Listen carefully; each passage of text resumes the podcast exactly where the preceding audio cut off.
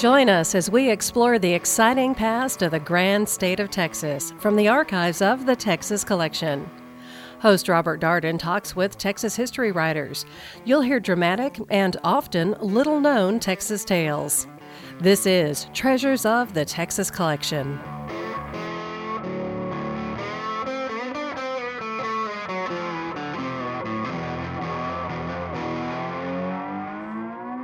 Hi, I'm your host, Robert Darden, and welcome to Treasures of the Texas Collection.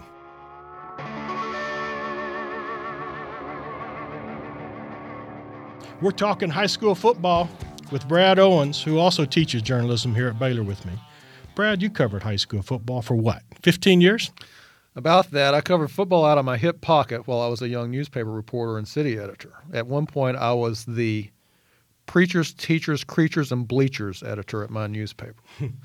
um, so I saw football both as a lover of the game, since I've been since 1969, and from a news perspective. I worked in Bryan College Station at that time, and for several years during the Jackie Sherrill era at Texas A&M. So we covered high school recruiting and the drama behind it, which was plentiful, especially in Sherrill's program. And uh, after that, sort of in transition toward grad school, I spent a year in sports at the Austin American Statesman, mostly covering high school ball. Uh, and I covered uh, broadcast football and baseball games on a little radio station in Central Texas for a little over 10 years. I've done about 300 football and baseball yeah. games. So I've spent a lot of na- years navigating my way to cover games by looking for the glow of the stadium lights. You never ask for directions, you know, just find the lights and figure out a way to get there. Probably eaten more wonderful chicken fried steaks and stadium nachos before games than anybody I know. So when you sent me over to the Texas collection to do a treasure segment on the high school game, I was fired up. Brad, did you have your game face on? Had on my game face. There are so many fascinating dimensions to this sport. And Texas Collection seems to have as much of that as anybody anywhere would have. Uh, the Texas Collection has a full archive of Texas Football Magazine, founded by the legendary Dave Campbell. He started the magazine in 1960, working at his kitchen table here in Waco. And you know, those issues of Texas football tell the story of Texas during my lifetime and yours, sure. not just the story of Texas football. I've always enjoyed reading and writing about sports and mm-hmm. sports and many, many topics. If you want to write about money, if you want to write about race, if you want to write about big moral questions, sports gives you access. There's a scoreboard, there's a sense that it ought to be fair. People are interested, there's at least some level of transparency. Um, Bob, you know, you and I have grown up with this game, and I'm sure most of the people listening have as well. But what would you say if I told you that in our grandfather's day, high school football was bigger, meaner, more brutal, more out of control than we've ever seen it? I guess I'd say, bring it on, big guy. All right, let's just jump right in. Jim Dent, longtime Dallas writer, uh, maybe our best football historian in the state of Texas. He is the author of The Junction Boys, the story of the Aggie team that Bear Bryant whipped into shape one summer in Junction, Texas. We all know that story it was made into a movie. A couple of years later, Dent wrote the story of the University of Oklahoma dynasty of the 40s and 50s in The Undefeated. Um, Dent covered the Cowboys, the Dallas Cowboys, from Landry and Staubach all the way through Jimmy Johnson and Troy Aikman. But in this book in the Texas collection called 12 Mighty Orphans, which I found on campus, Dent went all the way back to the 20s and 30s when Texas high school football first became a national story and an obsession in the state of Texas. Now, this is how Jim Dent described that period in the state. He wrote, in the oil belt, the roughnecks, speculators, wildcatters, and tool pushers had money to wager and an insatiable, insatiable appetite for winning. now, we know about the heavyweight prize fighters during the Roaring Twenties. We know the story of Babe Ruth and the New York Yankees dynasty of that era. But at that time, high school football, especially down here, was just as hot. Mm-hmm. Texas loved its Wild West reputation. Remember, this is the dawn of the Western movie Western dime novel. Mm-hmm. There were still old timers around here then with personal memories of the Red River War of 1874 between the Comanches and the U.S. Army. right here, right where we are now, was a place where the Comanches and other Plains Indians had defeated a European army, the Spanish, on the field of battle and run them off the field out of the country into Mexico.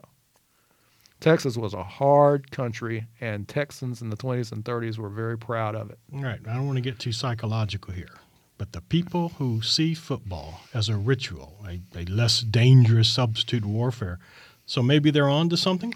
I think so. Uh, Texas was a warring place. There was very little let up. Conflict was part of our DNA, really was. As Dent says, the oil patch had become the new West. The football crowds, high school and college crowds, they were something to see. They're lubricated with bootleg whiskey, motivated by the gambling commitments. Some of the players at the high school level had heavy beard stubble and bald spots, and there was a lot of talk of grown men being recruited off the oil crews to play for the high schools. No. It was fairly commonplace for a talented player's father to get a plush job offer from an employer in a rival school district. And the game on the field was 11 on 11, bloody, nose to nose at the line of scrimmage. Ooh. Fans followed their teams by the newspaper. They packed the stadiums. They were just beginning to en- enjoy hearing football on the radio. You re- have to remember, there wasn't really all that much in the way of entertainment options back then. Uh, the National Football League was this iffy little startup proposition with the teams only in a few cities in the East and the Midwest. There wasn't any Major League Baseball west of St. Louis. And there was no jumping and very little excitement in basketball. All right. So that leaves high school football. Yes. Picture this. Uh, an image really happened. There's a passenger a passenger train heading south from Fort Worth to Corsicana, loaded with football fans. One of those fans who's working his way through the cars, shaking hands, politicking the crowd, is Amon Carter, the millionaire publisher of the Fort Worth Star Telegram. Carter is a personal friend of Franklin Roosevelt, movie star Gary Cooper, flyer Charles Lindbergh. It was Carter himself who coined the phrase Fort Worth is where the West begins.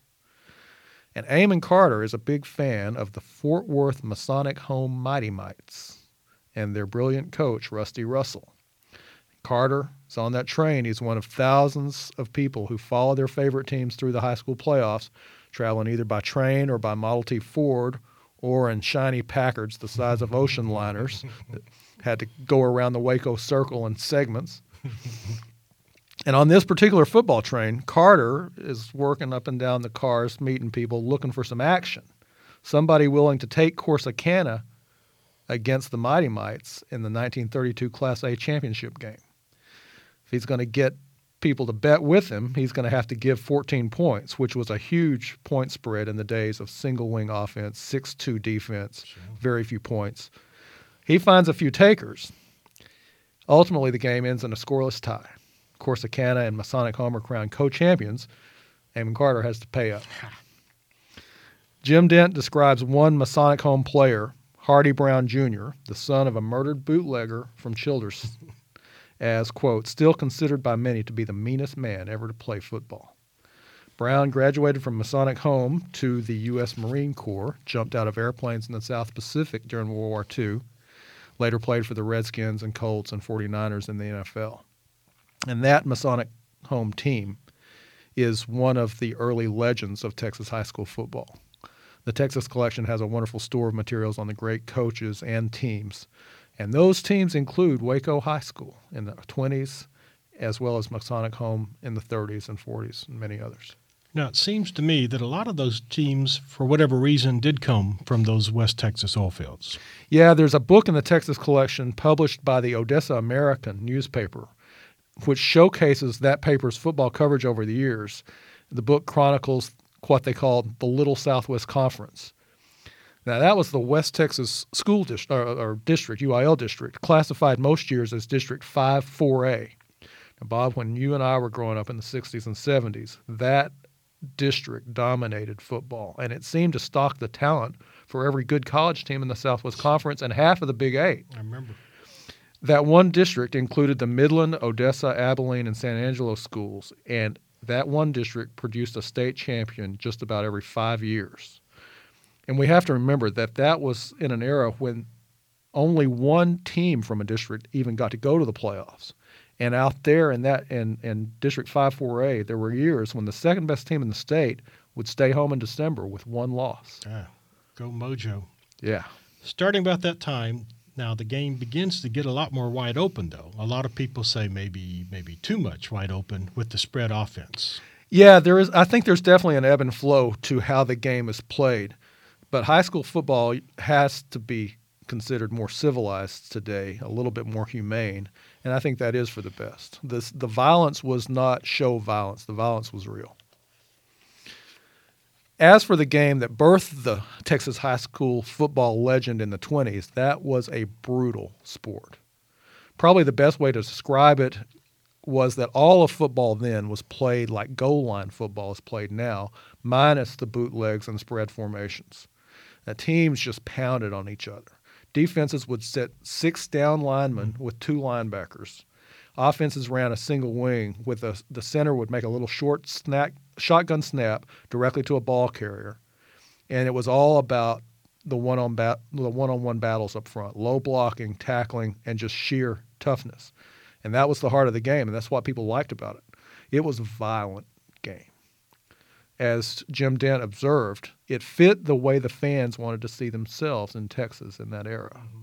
the way that Texas was being depicted in novels and movies. It was an ideal spectator sport. Plus, with offense in short supply, a lot of games were decided by only a couple of points. Gamblers like tight games. They do. But it was a coach at Waco High, of all places, who helped change all that. Paul Tyson may have changed the game of football at every level as much as George Mikan or Wilt Chamberlain changed basketball. He added a dimension, he added verticality to the game. And it was a cultural change. It was a different way to think about football. Um, the legendary coach Gordon Wood, who is remembered for his great teams at Brownwood, once said, "quote The things that Coach Tyson's teams did were unreal. I never met him, but I heard about him all my life." Paul Tyson was a teacher. He was a technician.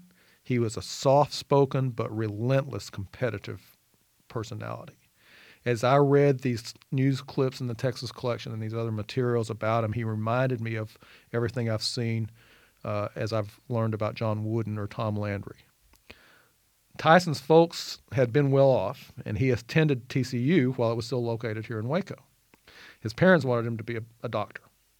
He was a great three sport athlete, could have played Major League Baseball, but to satisfy his parents, he studied biology and he wound up teaching high school science in Tyler and he got drafted there to coach their football team. After a couple years in Tyler and at Denison, he came home to Waco and he coached his first team here in 1913. And with Tyson, there were no histrionics, no throwing chairs, no um, eating worms, no props. He didn't curse his players, but he understood football. And there were people who said he understood football better than anyone in America in the mid 1920s, and he could teach it. Waco High School put up some amazing numbers. In 1921, that team outscored their opponents 526 to 0. The games, even though they weren't competitive, were huge events. Stadiums were sold out, road and home. The Tigers beat Mexia 136 to nothing in the 1921 season opener you won't see any scores like that on your Friday night highlight shows, I don't think. but Waco High at that time in 1921 was not in the University Interscholastic League yet and couldn't compete for a state championship. The Tigers won their first title the next year. Well, thank goodness is all I can say that the story of those teams was recorded while a lot of the players are still around. Still around and still very influenced by what they had experienced at 15, 16 years old. Our friend Keith Randall wrote a great piece on Tyson's teams for the Waco Tribune Herald at the time of a player reunion in 1980. Uh, John Werner, another good friend of ours uh, of the Trib, did a nice piece in 1999 on the greatest Central Texas teams ever. And there's this intriguing book in the Baylor collection called Pigskin Pulpit by Ty Cashion. The subtitle is A Social History of Texas High School Football Coaches. Uh, it's a fascinating subject and it's a great treatment, a little academic, but it gets you someplace with his his uh, what he has to say about the sport as part of, of who we are. The Texas collection has an extensive file of news clippings on Tyson and a digitized oral history interview with his sister, Ambeline Mahaffey Tyson. Now that is a name to be reckoned with. Ambeline Mahaffey Tyson. now, Bubba Nash, a player on those teams of Tyson, said his coach, quote, lived football 24 hours a day. But that's not entirely true. Uh, coach Tyson would take players to the elite, elite cafe to eat. He played piano. He taught Sunday school. He had this big Packard that Nash said always seemed to be full of students. He liked cooking for his players, but he'd steal their french fries. Cashion, in this book, Pigskin Pulpit, points out a key asset that Tyson had with the Waco High Tigers. He actually had assistant coaches. Hmm. Uh, when the administra- when the administration at, uh, in the school district realized what they had with Tyson, they allowed him a little staff, and he took great advantage of that edge. He had a system for scouting opponents. That the scouts didn't just look for physical weakness, but he, for defensive sets and players that could be set up by certain of Tyson's deception plays. Mm-hmm. In an interview with John Werner, Frank Pilati, who played for Tyson at Waco High from 1938 to 39, described his coach this way 60 years after Pilati had graduated. Quote, Mr. Tyson's coaching was complicated, but it worked beautifully once you understood it. Every play had to be exact. He'd stand there with a stopwatch and make sure every play was run perfectly. We were doing things like trapping and cross blocking way back then. The success of our offense depended on speed, aggressiveness, and precise blocking.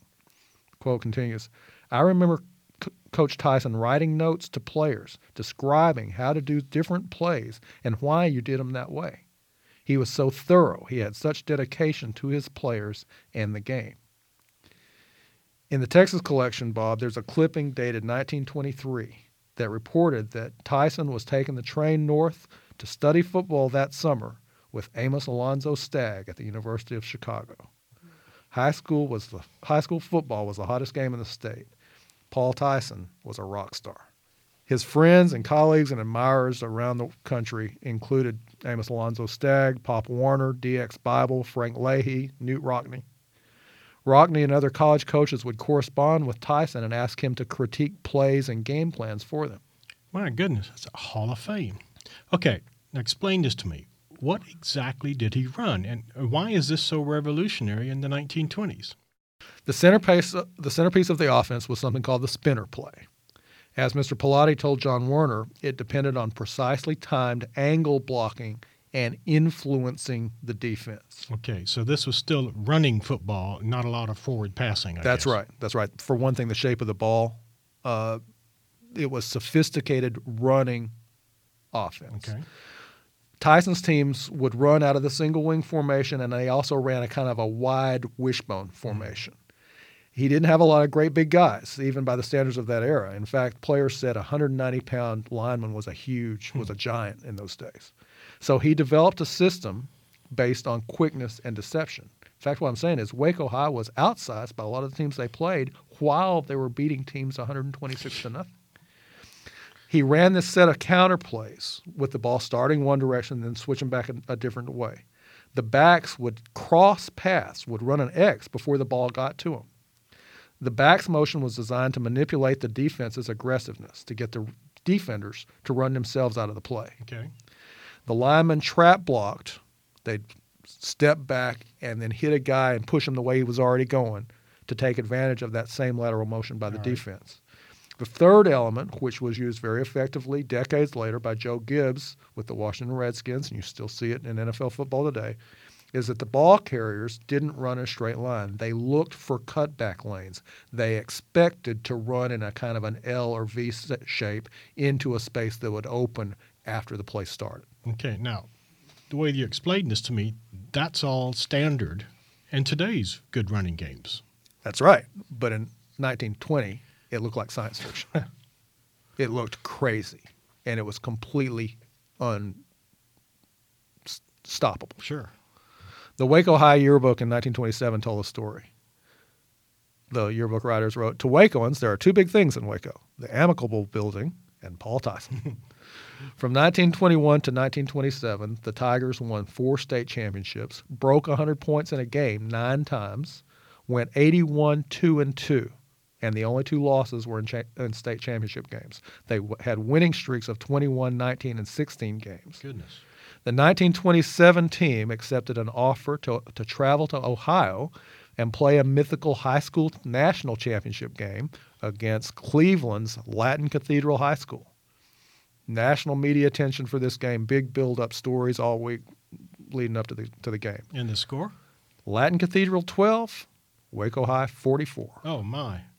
So, Paul Tyson, national story, right? You bet. Notre Dame coach Knute Rockne was said to have told friends that Tyson had the greatest football mind in the world. Rockne hired Tyson to coach the offense for the Fighting Irish in 1931. But Rockne died in a plane crash just a few days after Tyson had accepted the offer. Oh. Tyson took the next year off, and he came back to coach the Tigers here in Waco again in 32. Over his tenure at Waco High, he was offered a number of head coaching jobs with Southwest Conference universities, but evidently he never considered leaving Waco again. He coached at Waco High for 28 years, from 1913 to 1941. Wow. Werner, in that uh, 1999 profile he wrote in the Trib, ranked four of Tyson's Waco High teams among the Central Texas top 10 of all time. The 1927 squad was first, and the 25, 22, and 26 teams were fourth, sixth, and seventh. So I gather by the time he retired, Paul Tyson was a living legend, particularly around Central Texas. No, actually, he didn't retire. He was Oh. fired.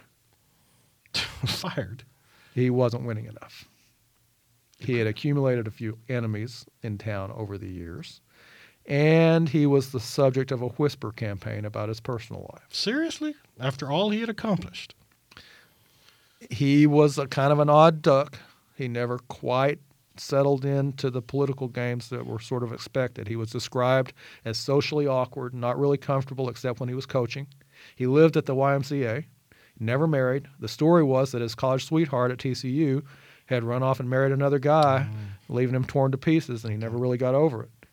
So, to no one's surprise, when the opposing teams finally started to catch up with the system a little bit, Waco High slipped off the pedestal. There were people around to take shots at him. So Tyson demands that the school district do an investigation to determine whether there was any truth to this personal gossip that had been circulating about him. Various published reports over the years said he was cleared in that investigation, and players have consistently said over the years that they never saw any evidence of improper contact or anything that shouldn't have been happening. Anyway, in 1941, Paul Tyson was fired by the Waco School Board when he refused to resign after an 8 and 2 season. Good grief. He took a job with Beaumont, Beaumont High in 43, was there three years. It didn't really ever work out for him. And he was coaching at Daniel Baker College in Brownwood when he died in 1950 at age 65. Paul Tyson's grave marker simply reads Christian Teacher Coach. Man, what a sad ending to such an interesting story. Yeah, the ending does strike a chord with the experience of a lot of people in the sport. And it wasn't really an ending, though. We need to remember, because Paul Tyson's players always said he helped form their character. You hear that from coaches. He worked with about 600 young men during his time at Waco High. And today, their grandchildren and great grandchildren, many of them are still in Waco trying to live those values. Many of them know the story of Paul Tyson, the name on the stadium, and what kind of man he was. Wow. Brad, we look forward to seeing you in the bleachers or maybe in the press box in the weeks ahead. Thanks. See you at the game. I'm Robert Darden, Associate Professor of Journalism, and thank you for joining us for another edition of Treasures of the Texas Collection.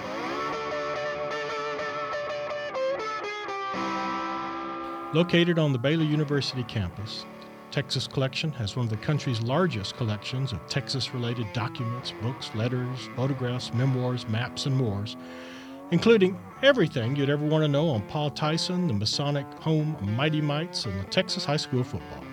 For more information, go to www.baylor.edu slash lib, L-I-B, slash Texas. Treasures of the Texas Collection was made possible by generous grants from the Wardlaw Fellowship Fund for Texas Studies and by Community Bank and Trust of Waco. This has been a production of KWBU 103.3 FM, public radio for Central Texas.